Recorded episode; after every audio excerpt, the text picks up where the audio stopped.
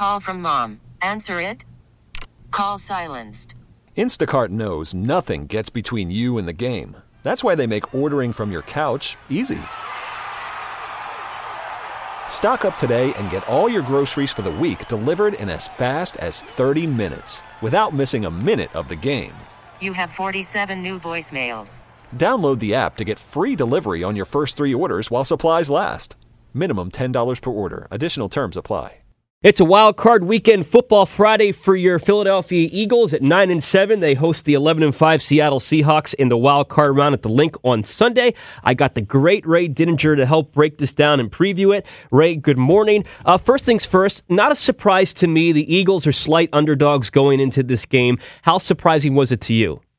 Not really. I mean, you look at the record, Seattle's 11-5, and the Eagles are 9-7, and they're only here because they played in the NFC East. So, Seattle beat the Eagles. The idea of home field advantage, which generally counts for a lot in the playoffs, I think the odds makers sort of discount that because Seattle's already beaten the Eagles at the Link this year. So for all those reasons, I kind of thought it was going to be Seattle as the favorite. Doesn't guarantee you anything, but I kind of thought Seattle would be the favorite. And actually, the game opened when it first opened, the Eagles were favored by 1. But then I think as it became clear that Zach Ertz was probably not going to play and the Eagles, people began talking more about the Eagles' injuries, then the thing kind of swung around. And listen, there's the Russell Wilson factor. I mean, he's won a Super Bowl, and Carson Wentz has never played in the postseason game. So for all those reasons, Seattle became the favorite, but it didn't surprise me. And not to mention, they're 7-1 on the road this season. How has Seattle been able to perform so well away from CenturyLink Field? That's a really good question because it's a reversal of what they've always been. Seattle has always been, under Pete Carroll, a team that never loses at home. I mean, they never lose at home. They get their share of wins on the road, but they have been just absolutely rock solid as a home team. And this year, not so much. I mean, this year they were 4-4 at home.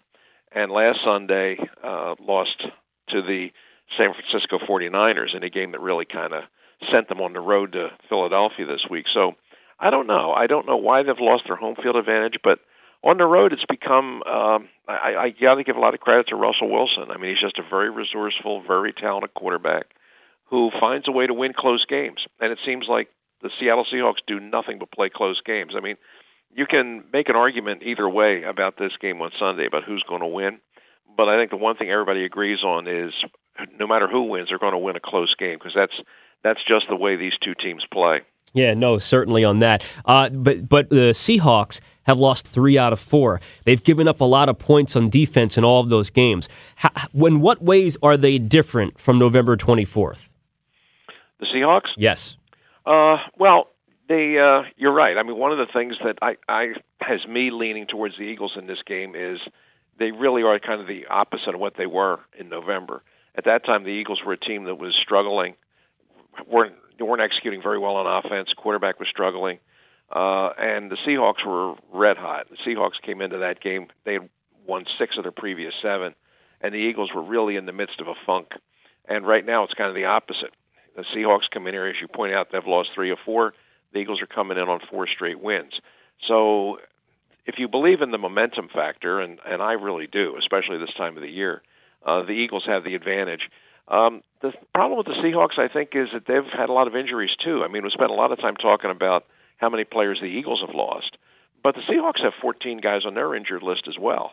So I think that injuries have taken a toll on the Eagles, but the Eagles have found some guys on the practice squad that can pick up the slack, and the Seahawks haven't been able to do that. What needs to be different? I think it's obvious that the turnovers are certainly at the top there. What needs to be different in your eyes from that Week 12 matchup for the Eagles? What do they have to do on Sunday to get to the divisional round? Well, I think that's it. I think that the turnovers are the big thing. I mean, if you look at that game, you look back at it, the Eagles moved the ball. I mean, they moved the ball on the Seattle defense, but they kept stopping themselves. I mean, Wentz threw 2 interceptions. It was his last 2 interception game of the season. Fumbled once. The Eagles lost 2 other fumbles, so they turned the ball over 5 times. But the defense kept them in the game. Defense played really well. Normally, in an NFL game, you turn the ball over 5 times, you're looking at a blowout. But the defense only allowed 3 points off the 5 turnovers. They played really good. And I think that's really kind of what it comes down to. I think the Eagles will move the ball again. In fact, I think they might move it really well because they're a better offensive team right now than they were when they played them before. They just have to avoid the turnovers. But it's hard. It's easier said than done against the Seattle team. I mean, the Seattle defense is not great, to be honest with you. I mean, they're ranked 26th overall. They're ranked 22nd against the run. They're 27th against the pass. They have the fewest sacks in the NFC. I mean, this is not even close to the Seattle defense of a few years ago that won a Super Bowl. I mean, this defense is really kind of being rebuilt on the fly. And the way they win games is they force turnovers. They force a ton of them. They forced 32 turnovers this year, which is third most in the league. And so the game that the Eagles had against them, turning it over 5 times, it isn't an outlier. I mean, that's kind of how Seattle wins, is they take the ball away, and that's going to be their strategy coming into this. I don't think they're going to three and out the Eagles' offense. They're going to try and take the ball away, and the Eagles just can't afford to do that. In addition to the turnovers, what matchups are you looking at this weekend? Oh, I kind of look at the Eagles' offensive line and their running game against Bobby Wagner. I think Bobby Wagner is the best middle linebacker in football. Nobody talks about middle linebackers anymore. There used to be a time that middle linebackers were kind of a glamour position. You know, Sam Huff, Ray Nitschke, Jack Lambert, Dick Butkus. Not so much anymore. Middle linebackers are almost, I don't want to say they're dinosaurs yet, but they're kind of approaching that. But when you watch the film and you watch the Seattle team on tape, you just can't take your eyes off Bobby Wagner. I mean, if you don't get a blocker on him every single play, he will make every single tackle. I mean, he's that good. So I think the Eagles, they're going to have to run the ball some in this game, and I think Sanders will play, and Scott has certainly played. But to get the running game generated, the first thing you got to do is you got to block Bobby Wagner. So I think that's a big responsibility on the part of Jason Kelsey. He's going to have to get that second-level block and at least impede Bobby Wagner, or you're going to see him all over the field, as you often do. I've kind of buried one of the subtopics to this game, and I'm actually surprised that I kind of buried it, but it's Carson Wentz's first playoff game. What are you expecting from number 11 and the first time he's playing in a postseason?